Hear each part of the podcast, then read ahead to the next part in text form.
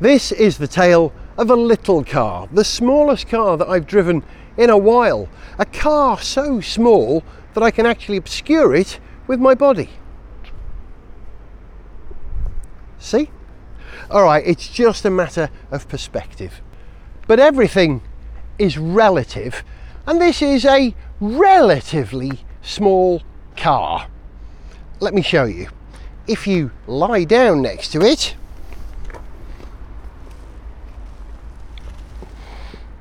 it's a big car. However, if you park it next to a London bus, it's definitely a small car.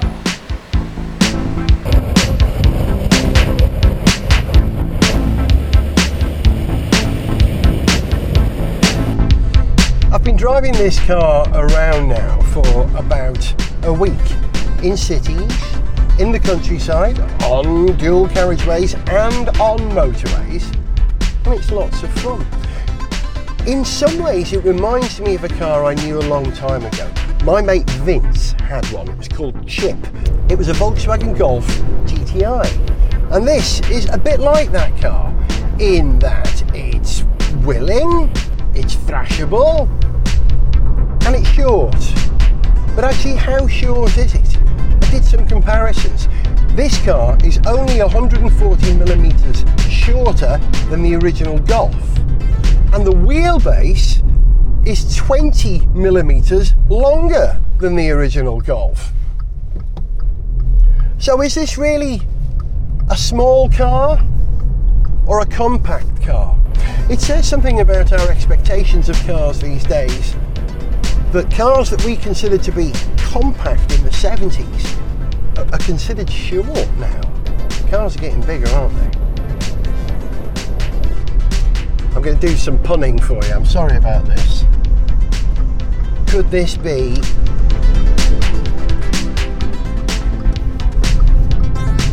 the sweetest Skoda yet? It's fabbier than any other Skoda in the range. It's not rapid, but it's not as slow as the sat nav, which always feels if it's about three taps behind me. Oh, they don't call it a sat nav. It's made by Garmin. I like Garmin stuff. They're my sat nav people of choice. But look, it pops out. They call it a PID, a personal infotainment device. And if you speak Welsh, you'll see why this is funny. Right? I just popped the PID in. You might have to look that up in a Welsh dictionary. Now, this car isn't as slow as the sat nav, but it is thrifty.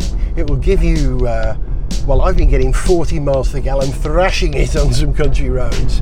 If you drove it with moderate speed, you'd certainly get 50, and the quoted 60 miles per gallon, I definitely reckon is possible. Now, this, this car, even though it's not ultimately quick, it's pretty handy because of its lightweight and nice 15 inch alloys. It's quick round corners It just isn't terribly quick in a straight line.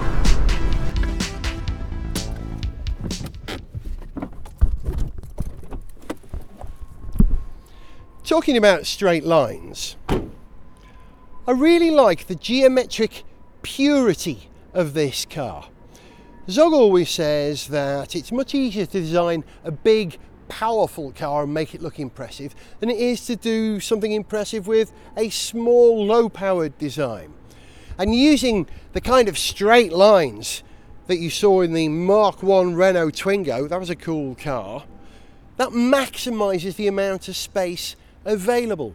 So inside, it really doesn't feel like a small car. Plus, no overhangs. So this wasn't the tale of a little car at all, just a car smaller than you think you need. It's that whole thing about managing your expectations. What you want and what you need are often very different things. This car might be good enough to be really good, just, and sometimes a little is enough.